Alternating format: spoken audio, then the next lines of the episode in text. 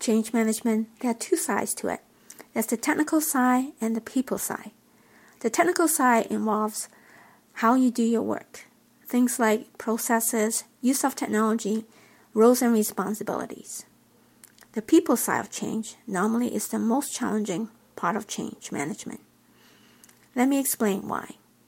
Reason number one it is difficult to predict how individuals react to the proposed change.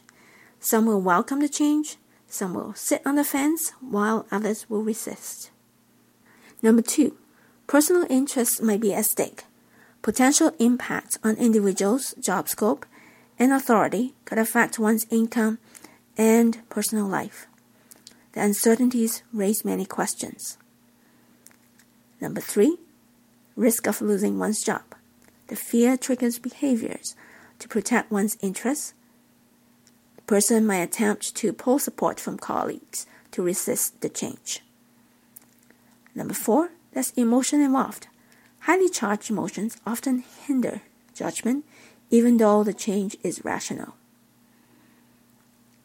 And finally, it is hard to part with old routines, especially the ones created and implemented by the particular individual.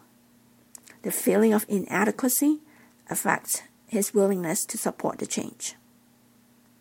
In order to manage the people side of change well, the company needs to have a solid plan.